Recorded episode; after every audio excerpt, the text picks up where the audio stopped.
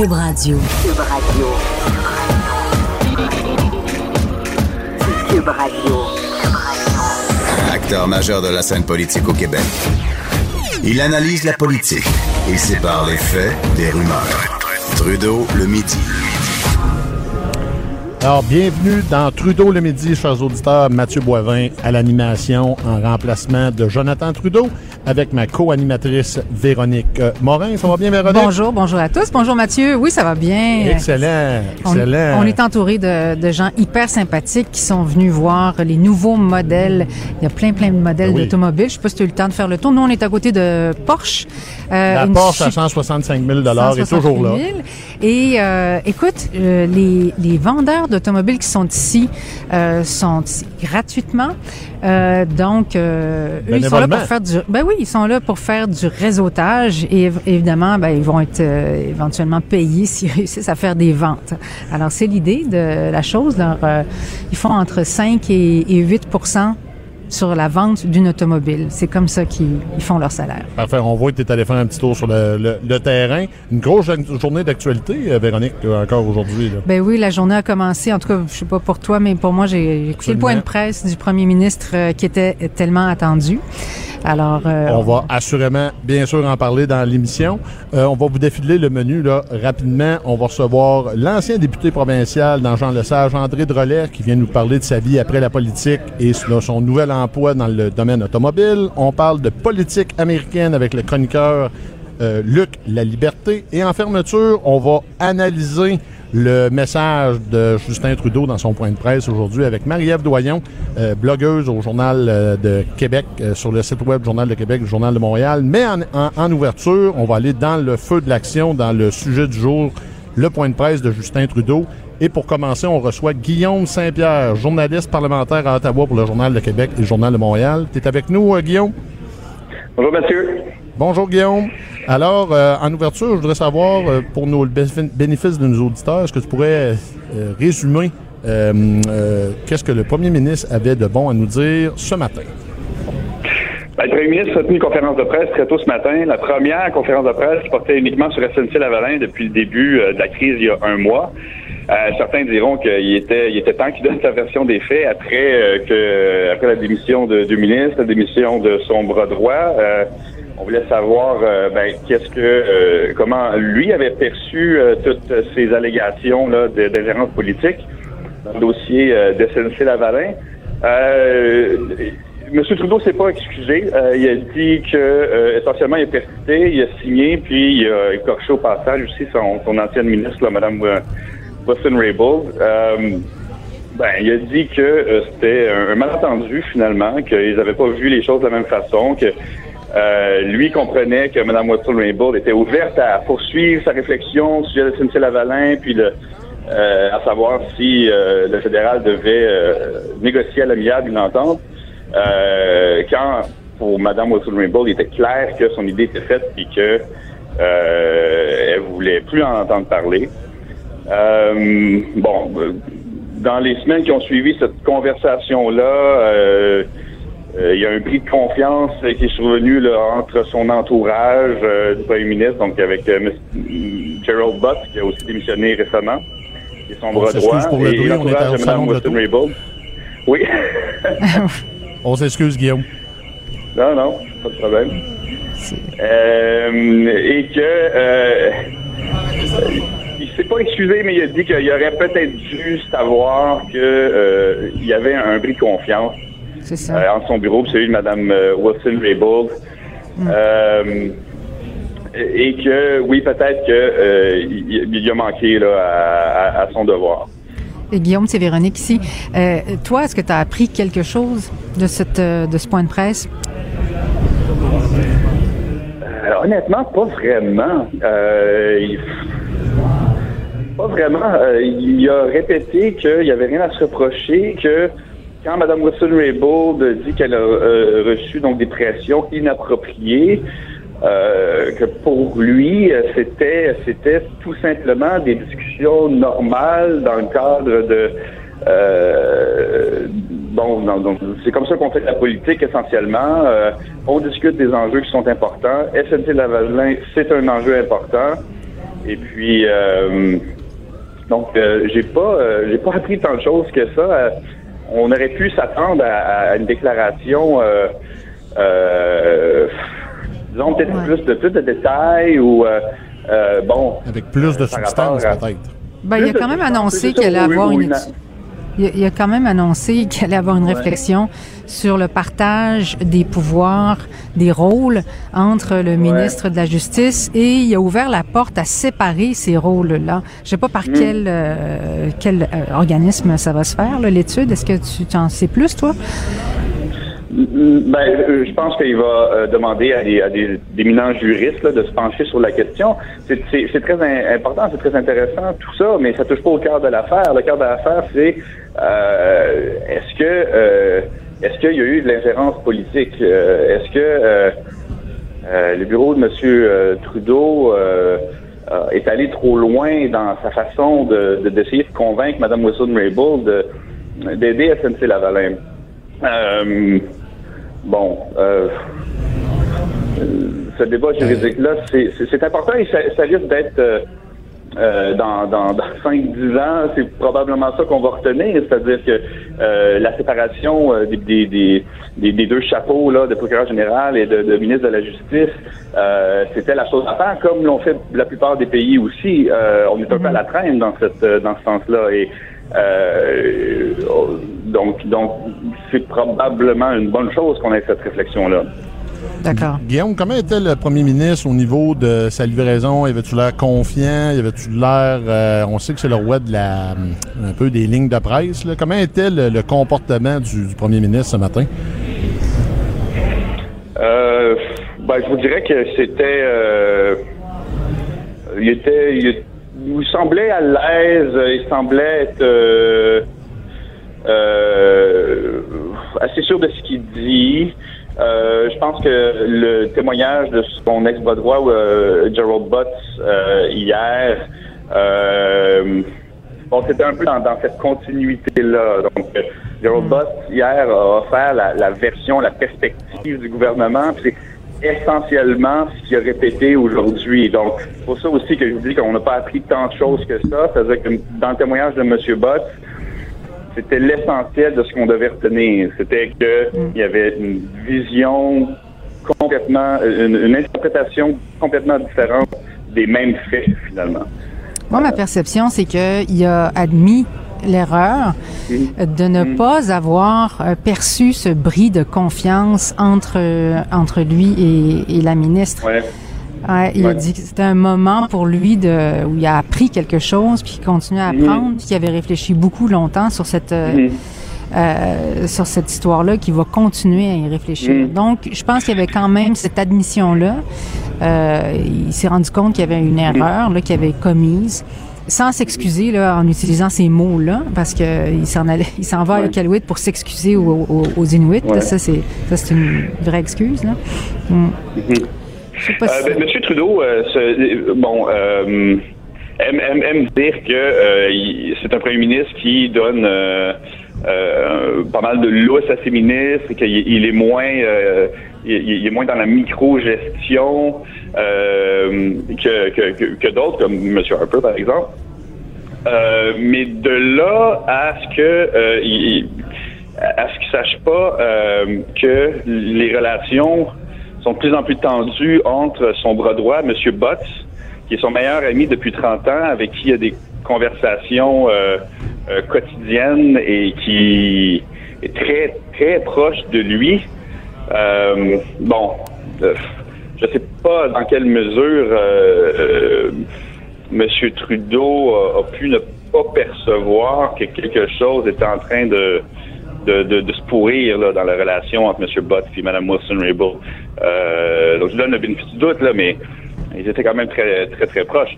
Euh, puis c'est vrai que euh, à l'époque, euh, il y avait l'ALENA, il y avait un paquet de dossiers très, très importants, beaucoup plus que Cynthia-Lavalin, euh, et que euh, peut-être que Mme Wilson-Raybould a perçu les choses de façon plus intensément que le bureau du premier ministre qui avait beaucoup, qui avait euh, d'autres chats à fouetter, disons. hein. Oui, il y a beaucoup, beaucoup de questions concernant cette journée-là, le 17 septembre. hein.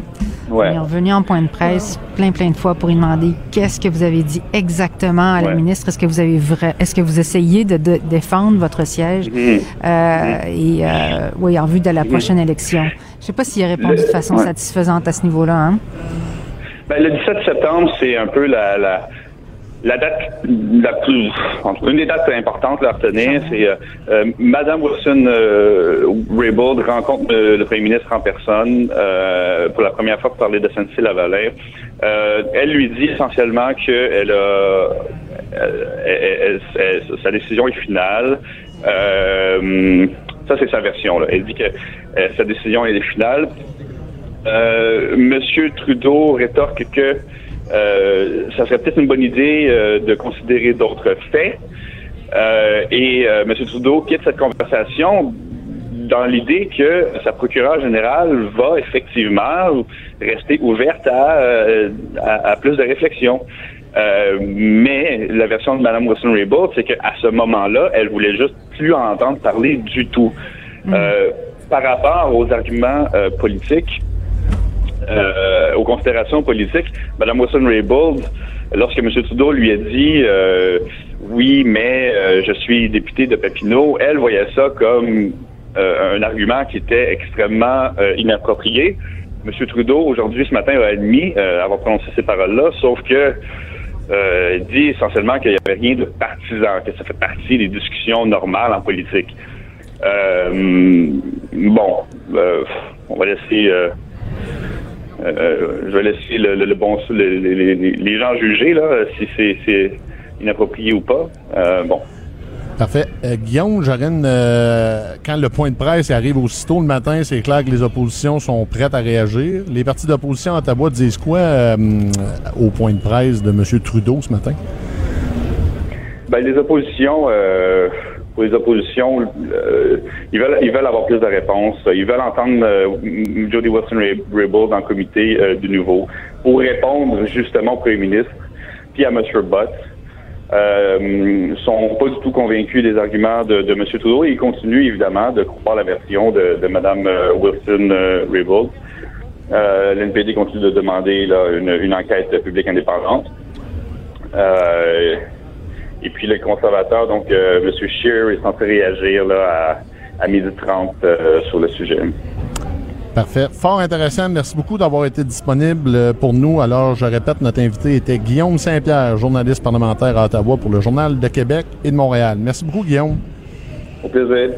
Parfait. Alors, merci beaucoup, chers collègues. Et on va prendre une petite pause sonore de quelques secondes et nous revenons avec notre prochain invité. Cube Radio. Cube Radio, autrement dit. Trudeau, le midi. Nous sommes de retour, comme je l'avais dit, ça serait très rapide. et on reçoit un, ancien politicien, mais du, côté provincial, André Drolet, euh, ancien député pour 10 ans, 2008 à 2018, si je ne me trompe pas, dans la circonscription de Jean Lesage. Et M. Drolet, aujourd'hui, occupe le poste de directeur du développement du groupe euh, d'Aigle, un, regroupement de concessionnaires de la région de Québec. Bonjour, M. Drolet, vous allez bien? Bonjour à vous deux, ça va bien, vous? On est dans votre comté, là. Votre ancien comté. Vous êtes dans mon ancien comté, effectivement. Comment vous vous sentez? Je me sens très bien. Hors de... très bien.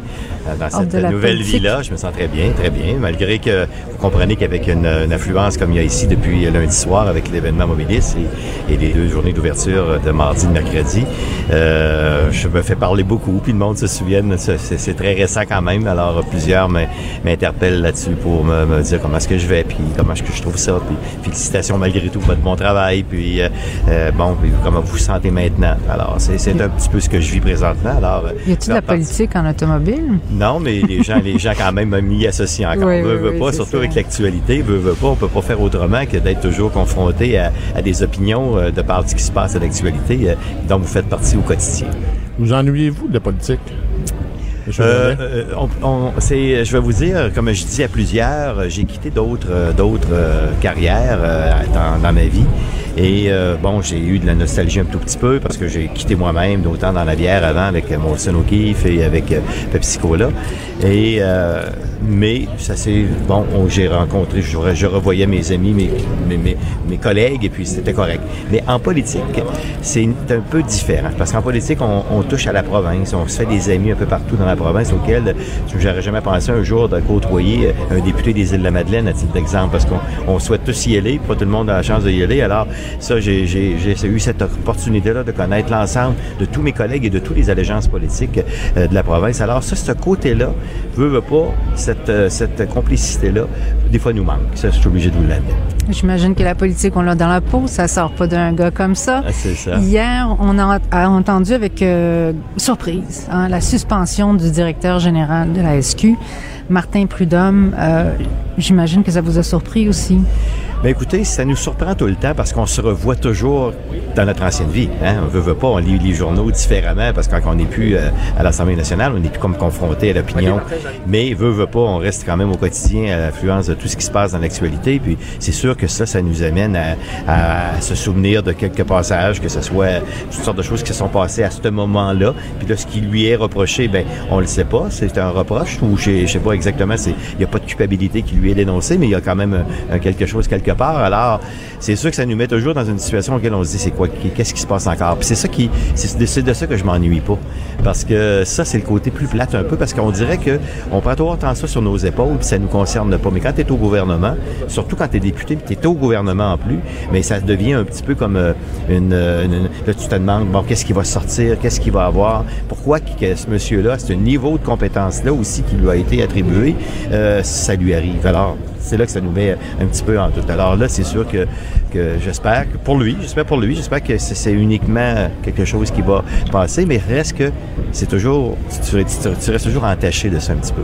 Ben oui, puis vous parlez de ça, vous dites là, on a M. Prudhomme qui est suspendu chez lui, on a des, on a lu les journaux ce matin, on dit que c'est relié à l'affaire Wallet, tout ça, mais concrètement, on n'a pas de réponse claire. Ça reste dans la tête des gens, ça cause pas un problème ça d'avoir un gars suspendu, puis on n'a pas de réponse claire à ce moment-ci. C'est ça. Puis c'était aussi vrai pour nous quand on y était. Parce, parce que j'avais pas plus de vérité quand j'y étais comme député. Là. sais, vous comprenez qu'à ce niveau-là, on n'est pas mis au parfum. On est comme un petit peu dans, un, dans une affaire, dans une position auquel on est.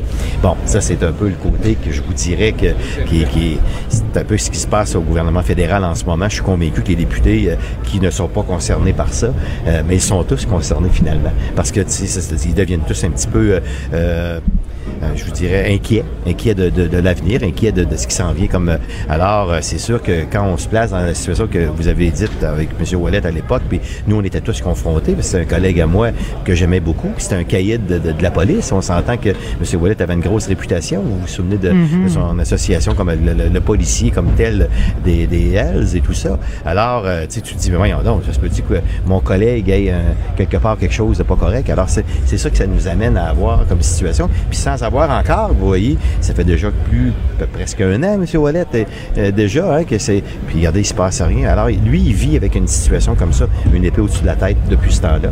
Mm-hmm. Sa famille, mettez-vous à sa place. S'il n'est pas coupable de rien, Imaginez-vous le, supplice que, ce gars-là a pu vivre, parce que c'est ça, c'est ça qui fait que, tu sais, euh, on se parlait tout à l'heure avant d'entrer en onde, puis vous me parliez de moi, que quelques affaires, mais c'est ta famille qui en paye le prix. C'est, pas moi, ben écoutez, tu te fais une carcasse, mais, mais tes enfants, quand ils disent, ben, voyons, qu'est-ce que tu as fait là? Euh, qu'est-ce que tu as dit là? Ou ce que tu as fait là? Alors, c'est un peu ça qui vient toujours un petit peu nous hanter euh, quand on est euh, au bat. Les, les surplus, devrait-on être inquiet de la façon avec laquelle les surplus vont être dépensés? Bien, un petit peu écoutez, c'est toujours un peu malaisant de, de, voir ces choses-là. On voit, on voit les sociétés d'État qui sont... Euh, Hydro-Québec. Hydro-Québec, la SAC, euh, bon, tout, hmm. tout, tout ce qui est indépendant, mais qui, est parallèlement associé comme euh, appareil public. il est évident qu'on on, vient toujours, on se fait toujours pointer là-dessus, les bouteilles de vin augmentent. On se fait dire, ben, ils font de l'argent, ils, ils vous hmm. donnent de l'argent, ils vous donnent de l'argent, puis, puis vous nous... Pourtant, pourquoi vous augmentez? Ils ont des surplus, puis ils donnent au gouvernement, ben oui, etc. Pourquoi? Alors, la même chose. Alors, un peu que ce que je disais, euh, c'est sûr que quelque part, on peut pas s'ingérer euh, en tant que, politique dans la gestion euh, de ces de ces organisations-là, parce qu'on se ferait on se ferait reprocher de faire de l'ingérence politique dans des statuts auxquels il y a quand même une indépendance de gestion. Euh, ça, mes collègues, moi j'ai pas été ministre, j'ai pas eu à vivre ça, mais mes collègues qui l'ont qui l'ont été, c'est ce qu'ils nous le disaient. Alors faut laisser faut laisser place à, cette confiance-là de leur gestion.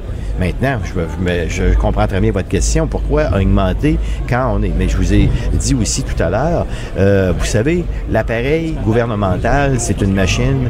Euh, et puis, euh, regardez ce matin, là, le titre, là, M. Léthéo, qui sort, qui dit que là, avec les engagements de notre, du, gouvernement, du gouvernement actuel, ça va dilapider rapidement le surplus budgétaire qu'on avait réussi, nous, à accumuler. Mm-hmm. Bon, à tort ou à raison. Alors ça, c'est sûr que ça amène des services additionnels. S'ils mettent des sous quelque part, c'est parce que quelque part, quelque part quelqu'un en profite. Euh, bon, on parle des maternelles 4 ans. On est pour ou contre, ou bon, mais ça, ça nuit à d'autres choses. Ça quelque chose, ça. Hein? Ça coûter quelque chose, etc. Ça amène des... des... Hmm. Alors, c'est tout ça qui fait qu'à un moment donné, c'est des décisions, puis c'est dur d'aller de, de, s'ingérer là-dedans.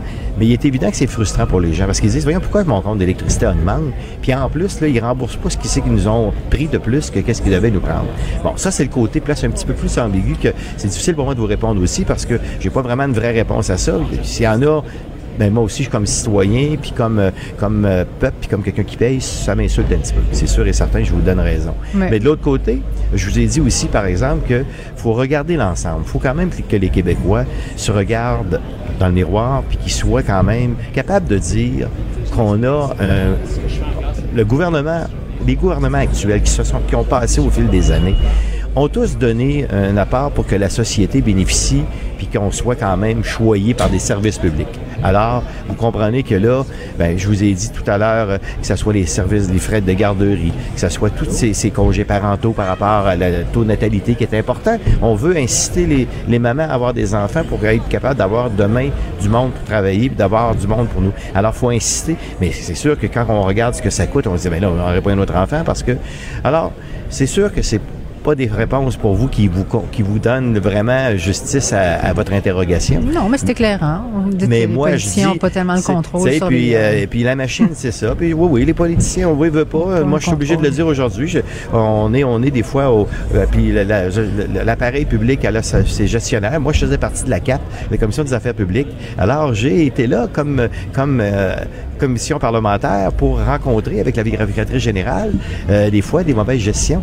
J'étais honnête de leur dire que des fois, il y avait des abus, où il y avait, je leur disais souvent, même moi, je leur disais, écoutez, là, moi, je viens du privé. Puis si les gestionnaires dans le privé qui ont à gestionner, gestionnaient peut-être comme certains d'entre vous des fois, ben, il y aurait des problèmes parce qu'il y aurait plusieurs fermetures. Monsieur euh, Drolet, il y a quelque chose que j'ai retenu quand on est, quand vous êtes simple député, ça doit être difficile de se dire, moi, on dit que je ferais pas ça comme ça, cette décision-là, que j'irais dans cette direction-là, mais il faut être solidaire des décisions. Ça doit être difficile, ça, des fois, d'arriver chez vous le soir, puis se regarder dans le miroir, puis dire, moi, cette maudite décision-là sur telle affaire, on n'est pas dans la bonne direction, mais il faut être solidaire quand même. Oui, vous avez raison. Vous avez raison, puis je suis obligé de vous dire que c'est ça qu'une équipe. Hein. On doit, on a, euh, c'est pour ça qu'un caucus existe, c'est pour ça qu'existent des caucus. Puis euh, vous comprenez. Vous lavez le linge euh, vous lavez à ce moment-là. Euh, lavez le linge puis c'est ce qu'on pense. Moi, j'ai toujours été, puis des, en tout cas, parler de qui de droit, vous allez voir que j'ai toujours été un gars très franc qui s'est levé en caucus pour dire justement ce que j'entendais, ce que les gens me, se préoccupaient dans mon comté. Mais j'étais un, quelqu'un à l'écoute, puis je le transmettais quand je trouvais que ça avait du sens, qu'est-ce que ces gens-là me disaient. Alors j'étais là pour, pour leur donner satisfaction. Ah, mais mon Dieu. Alors, l'avenir pour vous, maintenant, qu'est-ce que c'est? C'est? gentil de parler de cela. Euh, oui, parce qu'effectivement, ben, je suis bien heureux de, vivre maintenant, de revenir dans le privé, puis de, faire en sorte un rayonnement d'affaires pour le groupe d'Aigle en automobile. Puis c'est pour ça que je suis ici aujourd'hui. Combien de concessionnaires dans le groupe d'Aigle, monsieur? Euh, cinq. cinq? concessions. Alors, le Beauport Mazda, euh, Beauport Hyundai, Saint-Nicolas Hyundai, la maison Chrysler de Charlebourg, puis Genesis Québec. Alors, je suis au rayonnement d'affaires pour eux, je suis au développement d'affaires et au rayonnement, l'implication. C'est difficile de laisser la politique d'avoir été impliqué comme je l'ai été, puis d'arrêter du jour au lendemain. Monsieur Degg est un, ami et euh, j'ai euh, j'ai apprécié beaucoup son, son invitation pour euh, me garder la tête au-dessus de l'eau, puis d'être encore public, puis d'être encore capable de, de générer du plaisir. C'est un secteur quand même qui va très, très bien hein, dans l'économie, les ventes d'automobiles. Ben, je crois que oui. Je pense hein? qu'une modernisation, ben, c'est quand on fait le tour, qu'on regarde ça, moi j'ai parlé de mes marques, là, mais vous regardez tout le monde a de la belle ingénierie, tout le monde a de la belle mécanique, tout le monde a des beaux modèle, tout le monde. Alors, c'est ça. C'est un, c'est un, c'est un plaisir parce qu'on voit aussi l'électrification, on n'en a pas parlé, mais l'électrification qui commence à prendre de plus en plus d'intérêt. Euh, on, est, moi, pourtant, je ne pas très longtemps, les gens, tu sais, mais là, là, vraiment, vraiment, on voit que l'industrie se modernise, se prépare, euh, avance énormément dans les beaux choix. Il y a une grosse demande pour les voitures euh, électriques oui, chez, chez, vous? Oui, avec Hyundai, c'est ça. Avec Hyundai, avec la Onyx et la Kona, c'est vraiment un véhicule qui, qui, est de plus en plus, qui, les gens s'interrogent, puis c'est vraiment intéressant. C'est vraiment, je trouve ça vraiment stimulant parce que je crois que c'est un avenir, dans un avenir rapproché, ça va être ça va être général, d'après moi. Parfait. Et j'ai une dernière question pour revenir sur la politique. Euh, de quoi les gens vous parlent quand ils vous croisent dans la rue euh, de, votre, de vos 10 ans? De quoi on vous parle en général? Euh, ben là, maintenant, le, souvenir de, du, politicien André Drolet? Ben c'est ça, je suis gentil de me poser la question parce que vous comprendrez que des fois, quand on est au pouvoir, euh, puis quand on est au gouvernement, on se fait pas souvent vanter. Hein? On n'est pas souvent... C'est après, c'est comme quand on est mort. Hein? Quand on est mort, on était Il était donc bien gentil, ce monsieur-là. Il était donc bien gentil. Alors, mais c'est ça. Moi, les gens me disent, au moins, M. Drolet, ben, j'étais un député d'écoute, un député de terrain. Ceux qui me connaissent le savent, j'ai été quand même élu trois fois et euh, j'ai quand même eu cette, cette, cette faveur-là de mon monde et je n'ai jamais fait de partisanerie euh, dans mon travail. J'ai toujours écouté euh, toute allégeance politique confondue pour les revendications quelconques de, de situation, puis ou, ou du moins pour aider. Alors, je suis un gars de communautaire, je sais de où je viens. J'ai été dans la vie, euh, j'ai eu euh, quand même moi-même des difficultés. Je suis un petit gars de Limoilou d'ici. Et puis, euh, je reconnais des gens qui ont de la difficulté parce que moi-même, j'ai vécu cette situation-là. Alors, j'ai quand même toujours été très, très collaborateur pour les organismes communautaires qui sont sur le terrain au quotidien puis qui enrichissent la vie des gens qui en ont besoin parce que c'est méconnu énormément. On l'en voit beaucoup. On pense à toutes sortes d'affaires sans-abri mais il y, a, plus que ça aussi. Il y a plus que des sans-abri qui en ont vraiment, qui sont malheureusement pas des fois Il y a des, gens âgés aussi qui sont beaucoup dans la solitude. Des gens âgés qui sont, qui sont dans exactement, effectivement. Que, alors ça, c'est pour moi, c'est ça. Puis, je vous dirais, je terminerai comme ça. Si vous me demandez ce qui, qui me manque le plus, c'est ça. Honnêtement, c'est ça. Parce que j'aimais être sur le terrain, j'aimais aller dans les écoles. Voir les gens. Voir les gens. Vous étiez un gars de terrain. Là. Oui, puis j'aimais ça, aller voir des jeunes, leur parler, de leur dire que d'être un jour. Parce que, c'est quoi, M. Drolet, les petits jeunes, les petits jeunes, autant au primaire qu'au secondaire, te demander comment on fait pour être député? Ben là, comment on fait pour être député? La réponse était, pour moi, ben, une expérience de vie, de l'implication, depuis que je suis jeune, j'ai toujours été euh, au-dessus de la mêlée pour tenter de me sortir, pour, pour m'en aller, parce que j'avais une mère monoparentale avec un, tu sais, une aide sociale, alors ça n'a pas été facile. Mais j'ai toujours, je me suis toujours en allé vers la droite pour ne pas prendre de mauvaise direction pour différentes choses qui auraient pu euh, m'envenimer dans quelque chose de moins bien. Parfait. C'était fort intéressant, M. Drolet. Merci beaucoup d'avoir été avec nous. On vous souhaite bonne chance là, pour la suite des choses. Vous êtes bien fait. C'est vous qui, c'est moi qui vous remercie pour votre invitation. Ça me fait plaisir. Parfait. Alors, c'était André. Oui, c'était André Drolet, euh, ancien député dans Jean Lesage pour le Parti libéral et aujourd'hui euh, directeur du développement du groupe d'Aigle. Les vrais enjeux, les vraies questions. Trudeau, le midi.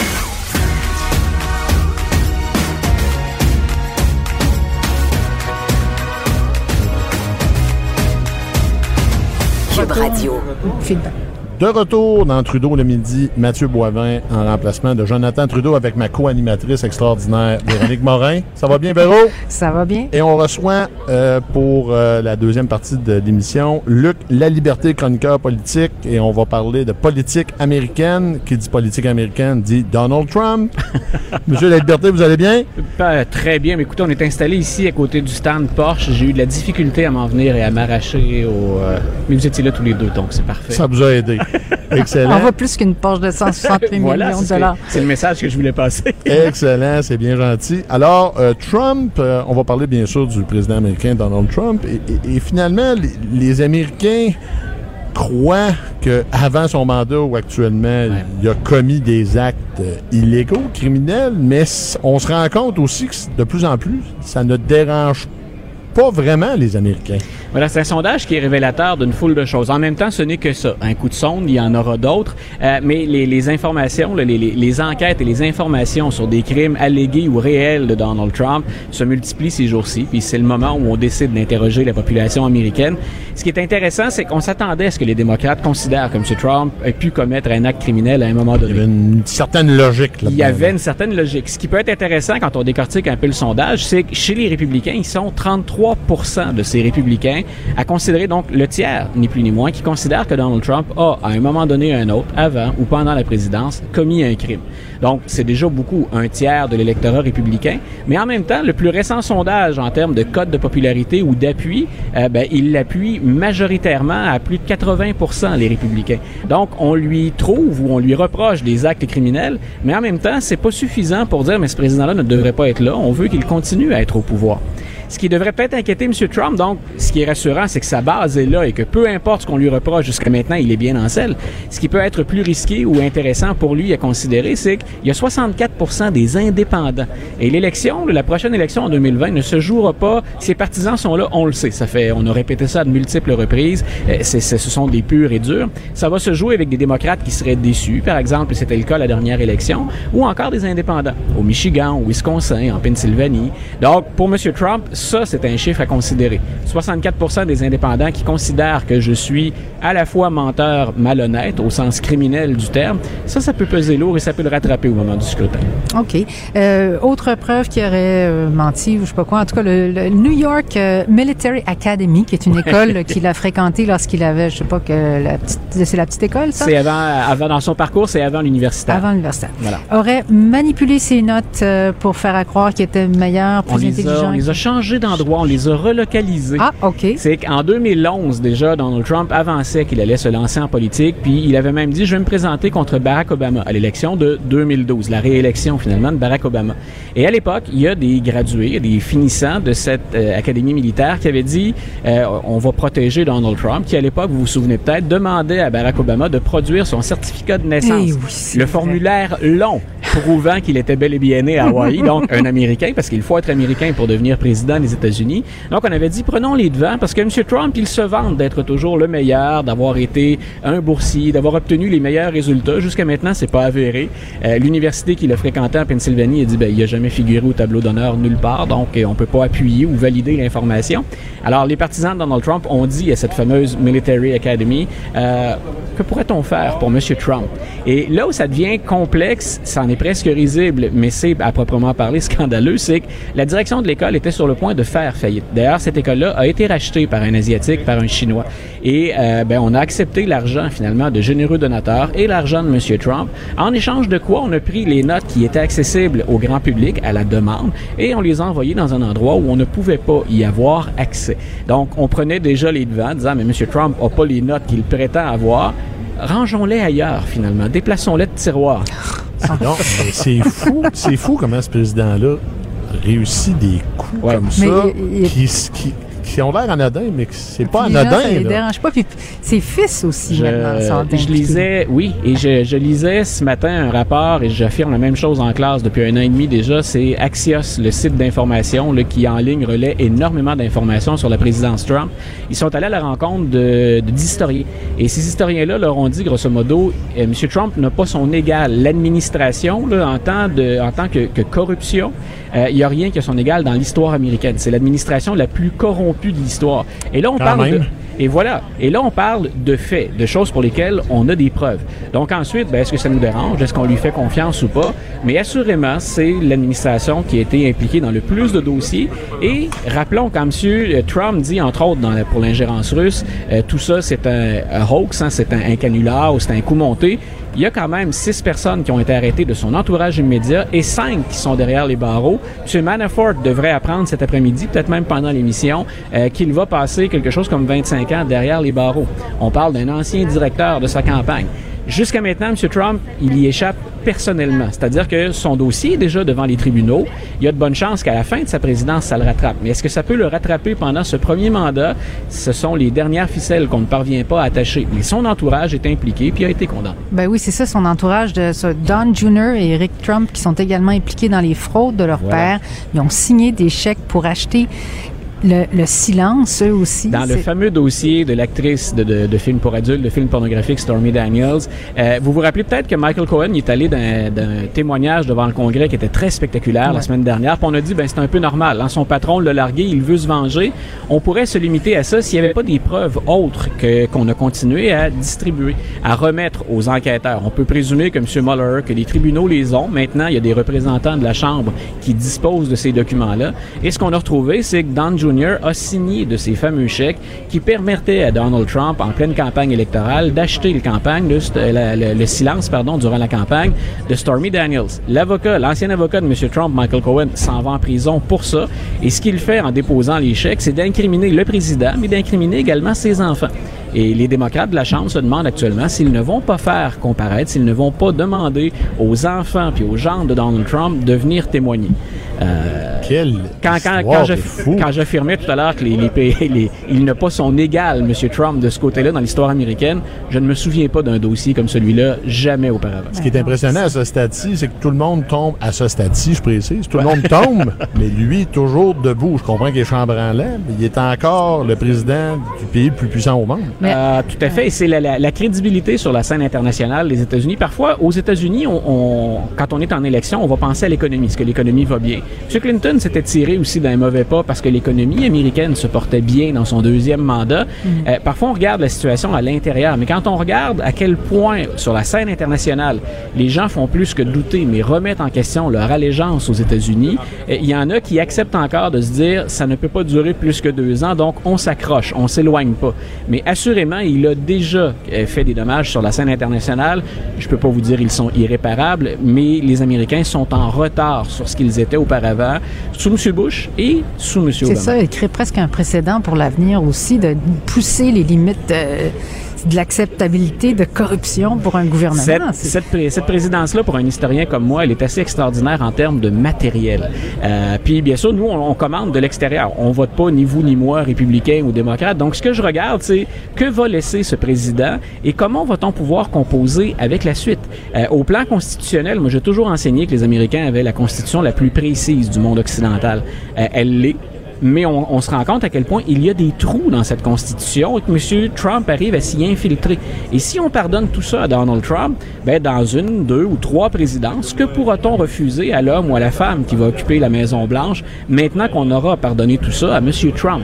Donc on écrit l'histoire au sens propre, puis en même temps, ben on revoit la, la, la solidité du système ou des institutions américaines faut absolument parler de l'image euh, du Canada qui est projetée euh, aux États-Unis avec euh, dans la foulée là, du scandale. Euh, qu'est-ce qu'est-ce que qu'est-ce qui est perçu là, du côté américain? Il y a le New York Times qui se titrait ouais. Canadian politics aren't cute, they're corrupt.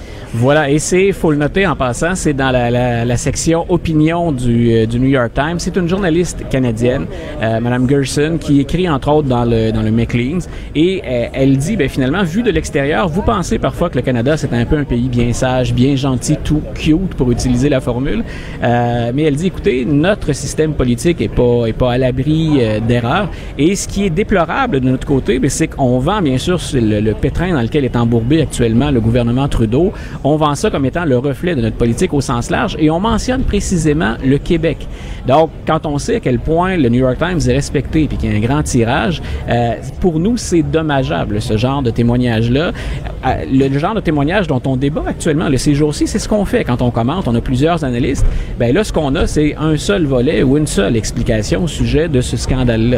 Et s'il y a le New York Times, le Washington Post l'a mentionné, CNN l'a mentionné, le site Axios auquel je référais, euh, qui un excellent site pour couvrir vraiment le, au jour le jour la politique américaine, euh, ben, l'image canadienne est assurément entachée. Oui, en terminant, une petite question sur l'intolérance. Hein? Oui. Il y, a, il y, a, eu un article dans The Atlantic qui nous apprend qui sont les Américains les plus intolérants. Est-ce qu'on doit se surprendre du résultat? C'est fascinant, puis ça nous oblige à mettre euh, un peu d'eau dans notre vin à l'occasion quand on commente. On répète parfois les, les chroniqueurs, et je plaide coupable au premier chef, euh, on, on, critique on, on, critique les Américains, mais parfois on y va de formule toute faite en disant, ben, ce sont les partisans de Donald Trump qui sont les plus intolérants, puis ce sont les gens blancs des zones rurales. Ce que montre le sondage qui a été commandé par The Atlantic, c'est qu'en fait, et là c'est étonnant, et ça nous oblige à revoir nos préjugés, ce sont effectivement les blancs qui ont passé la cinquantaine qui seraient les plus intolérants intolérants, mais ce seraient les gens éduqués qui ont fréquenté l'université et qui vivent dans les zones urbaines. Et un des États les plus intolérants aux États-Unis, puis c'est un État où beaucoup de Québécois se rendent assez régulièrement, c'est le Massachusetts. Et ce qu'on dit grosso modo, c'est que ces gens-là, qui sont éduqués pour la plupart, qui sont relativement aisés, parce que le Massachusetts, c'est pas un État pauvre, ah ces gens-là sont relativement pas confrontés à d'autres points de vue que le leur, et ça fait d'eux les Américains les plus intolérants. Donc, comme ça va à contre-courant complètement de nos perceptions. Voilà. C'est ça qui est impressionnant. c'est la, nuance que prend la peine de faire l'étude, c'est, ben écoutez, il y a des endroits, où, oui, on a voté pour Donald Trump, mais ce sont des endroits où on est confronté quand même à différents points de vue, où on côtoie régulièrement des gens qui ne pensent pas comme nous. Et, ce qu'on pense pas d'aller regarder, ben c'est, est-ce qu'à New York, où on a voté pour Hillary Clinton, où on va voter démocrate, est-ce qu'au Massachusetts, où on vote démocrate, est-ce qu'on est confronté à l'occasion des gens qui ne pensent pas comme nous? À la lumière de l'étude, il faut répondre pas suffisamment. Mm-hmm. Fort intéressant, Monsieur La Liberté. Merci d'avoir été là. Un plaisir de vous rejoindre ici. Très, très intéressant. Alors, c'était Luc La Liberté, chroniqueur politique de politique américaine, qui était là avec nous. Quand Trudeau parle de politique, même les enfants comprennent. Jusqu'à 13h, vous écoutez Trudeau le midi. Cube Radio. Nous sommes de retour à Trudeau le midi en direct du Salon de l'Automobile de Québec avec ma co-animatrice Véronique Morin. Je suis Mathieu Boivin. Merci d'être à l'écoute. Et on va continuer, bien sûr, à parler de l'affaire SNC Lavalin. Et on en parle avec euh, Marie-Ève Doyon, blogueuse et analyste politique au Journal de Québec et au Journal de Montréal et fondatrice de l'entreprise Média Relations publiques. Marie-Ève, tu es avec nous? Oui, bonjour. Super, merci d'être là. Marie-Ève, je vais y aller avec une question bien simple au début. Qu'as-tu pensé du, euh, pas du témoignage, mais du point de presse du premier ministre ce matin? Ah, j'ai pensé que c'était très habile. La stratégie complète euh, des libéraux dans les deux derniers jours était très, très habile. OK. Euh, Détaille-nous ça, s'il vous plaît. Ben, je, te dirais, Mathieu, que c'est un peu comme une gestion de crise comme celle-là, -là, c'est comme un match de sport. Alors, on a vu euh, dans les derniers jours, évidemment, euh, M. Trudeau ne disait rien, donc il y a toujours un peu de retrait pour observer comment ça s'organise du côté de l'attaque. On a sacrifié un joueur avec la démission de Gérald Botts. On a ensuite positionné des défenseurs hein, avec Michael Wernick qui est venu prendre position et qui a donné déjà une version de ce que le gouvernement allait faire. On a renvoyé euh, Gerald Butts en commission pour donner un témoignage qui allait paver la voie du témoignage de Justin Trudeau aujourd'hui. Donc, on a envoyé le, défenseur sur la ligne d'attaque pour qu'il fasse une passe à M. Trudeau, qui l'a ramassé au vol ce matin et qui a réitéré les propos qu'avait eu M. Gerald Butts. C'était très organisé et selon moi, ça a eu l'effet escompté. Donc, euh, tu crois, Marie-Ève, c'est Véronique ici, que euh, Justin Trudeau a sauvé son image et celle euh, de son gouvernement? Ça, on peut jamais savoir ça d'avance, mais je pense que la balloune commence à sérieusement se dégonfler, surtout dans la mesure où quand M. Wernick et euh, Mme euh, Nathalie Drouin hier sont allés en, retourner en commission parlementaire, Mme Drouin a laissé entendre euh, au même effet que M. Botts avait dit auparavant que la ministre Wilson-Raybould avait refusé de faire progresser le dossier dans le sens d'une résolution avec les accords de réparation, qu'elle avait refusé de transmettre un dossier qui parlait des conséquences négatives pour SNC-Lavalin. Ce qu'on ce qu'on a encadré puis ce qu'on a positionné, c'est que Mme Wilson-Raybould n'était pas de bonne foi dans ce dossier-là. D'ailleurs, si on regarde l'allocution de Justin Trudeau, euh, il a dit un, certain nombre de choses, mais notamment en anglais, donc parce qu'on sait que Mme Wilson-Raybould est très populaire en ce moment en Colombie-Britannique. On dirait qu'elle a inventé Dieu pour plusieurs. Là. Euh, on, Justin Trudeau parle de sa volonté d'avoir un gouvernement ouvert, à l'écoute, euh, plein de et il dit que quand c'est une vraie relation et que nous sommes une vraie équipe, on peut toujours reconnaître qu'on doit faire des ajustements. Les choses ne seront peut-être pas parfaites, mais on doit avoir un niveau constant d'ouverture et de dialogue. Ce dialogue est crucial dans un dossier comme la justice. Il laisse ici entendre que Mme Wilson-Raybould, elle, n'avait pas ce niveau d'ouverture et d'honnêteté. Et, il y a eu beaucoup de, discussions autour de la journée du 17 septembre, alors qu'il explique que elle avait, elle lui a affirmé qu'elle avait pris sa décision, mais qu'elle lui a demandé euh, euh, d'y réfléchir euh, davantage. Est-ce que ça, toute cette, cette période-là, est ce que c'est bien expliqué? Est-ce qu'il a bien expliqué, réussi à convaincre les gens qui n'étaient pas juste là, pour essayer de sauver son, son siège de Papineau? Ben, il l'a mentionné et à plusieurs reprises et il l'a fait beaucoup en français où on sait que SNC Lavalin risque de perdre le plus euh, de plumes euh, parce qu'au Québec, c'est l'endroit où la majorité des emplois canadiens de SNC Lavalin sont positionnés. Euh, c'est en français qu'il a réitéré que son travail, qu'il était très fier d'être député de Papineau, que son travail c'était d'être à l'écoute de ses concitoyens et de bâtir une économie forte pour des meilleurs emplois. Euh, ça, ça veut dire aussi qu'il faut sauver des emplois canadiens. Euh, il a, c'est d'ailleurs en français aussi qu'il a fait référence à son père. C'est une des, des, seules euh, fois dans son discours où il a hésité un peu. Ça passe ou ça passe pas, ça? C'est bizarre, ce coin-là. Ben, il voulait euh, dire qu'il avait un style de gestion différent. Et euh, c'est vrai que Pierre Trudeau a laissé un héritage politique où la justice était quand même euh, assez mise de l'avant, notamment là, avec les, les, révisions à la justice sur le droit des homosexuels et des minorités. mais Justin Trudeau là a voulu dire que oui, il y avait un héritage de son père et que celui-là, c'était pas leur style de gestion, mais c'était sa passion pour la justice. Et je pense que en se positionnant de cette manière-là aussi, il a réitéré que lui, ce qu'il voulait, c'était le mieux pour tous et sauver des emplois. Il y a beaucoup de, travail qui a été fait hein, dans ce discours-là. Il n'a pas été écrit sur un coin de table, c'est clair, là. Euh, entre autres, euh, ben, on pensait euh, jusqu'à hier qu'il allait s'excuser euh, il ne l'a pas fait, mais il a répété qu'il avait le droit d'être humain, qu'il voulait être ouvert, qu'il voulait être à l'écoute. Il a aussi encadré cette prise de position-là à la veille d'une visite à Iqaluit, euh, visite pendant laquelle il réaffirme l'importance qu'il veut donner au dossier autochtone et justifie comme ça le respect qu'il devrait avoir pour Mme Wilson-Raybould, mais aussi le fait qu'il lui a offert le ministère des Affaires autochtones parce que c'était un ministère important pour lui et que c'est elle qui a l'odieux de l'avoir refusé. Puis il le fait à la veille de la journée de la femme et il répète euh, dans la fin de son discours qu'il va participer à des activités demain à Toronto sur la journée de la femme et qu'il va écouter les jeunes femmes, qu'il va apprendre d'elles pour ne pas lui donner l'air d'avoir tassé des femmes fortes comme Jodie Wilson-Raybould et Jane Philpott. C'est très euh, habile. Mhm. Marie-Ève, euh, voyons, j'avais une question à la tête. J'en pose une, en attendant pendant que tu cherches ta question. La balle est dans le camp de qui maintenant? Qui doit réagir? Euh, ben là, il va rester, évidemment, on revient euh, le, le, 19 avec un, les, des, des, travaux en chambre pour la présentation d'un budget. Je pense que dans les prochains jours, tout le monde va observer les réactions pour savoir si tranquillement cette onde de choc-là se calme ou si euh, ça recommence. Les conservateurs ont euh, un, beau morceau entre les dents, puis ils parlent, eux, de vouloir corrompre le système judiciaire. On ne sait pas trop qui aurait été corrompu, comment ni par quoi, euh, mais ils aiment bien utiliser ce mot-là. Est-ce que ça va passer? Est-ce que les prises de position de Justin Trudeau vont laisser une, marque indélébile? Il a réussi à ne pas s'excuser. Hein. Plusieurs lui reprochent d'être un premier ministre mou. Euh, qui est toujours un peu en train de pleurnicher, mais lui réitère que c'est important d'être ouvert et d'être à l'écoute, ce qui est aussi tout à son honneur. Oui, mais il a reconnu une erreur. Nous dire, ben, il, il, dit, je, je continue d'apprendre dans ce dossier, comme chaque fois euh, et c'est ma responsabilité. Il l'a dit à deux reprises, hein, j'aurais dû être au courant. Euh, as a leader, I should have been. Il se met aussi une responsabilité, mais il dit que chacun avait la responsabilité de l'informer et que Mme Wilson-Raybould ne l'a pas fait selon euh, les standards de transparence et de accountability qu'il a utilisé en anglais. donc de rendre des comptes.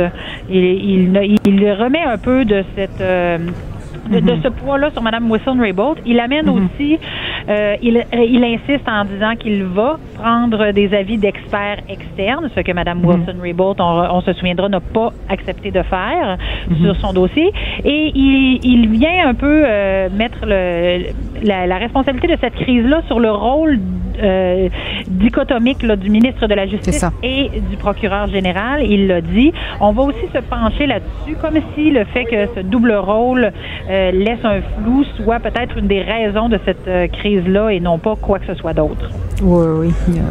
Euh, moi, quand je regarde, là, c'est une prise de un peu de position. Quand je regarde Justin Trudeau, j'ai tout le temps l'impression d'avoir une marionnette qui répète des lignes de presse fois après fois. Mais c'est pas. Moi, c'est l'impression que j'avais personnellement ce matin.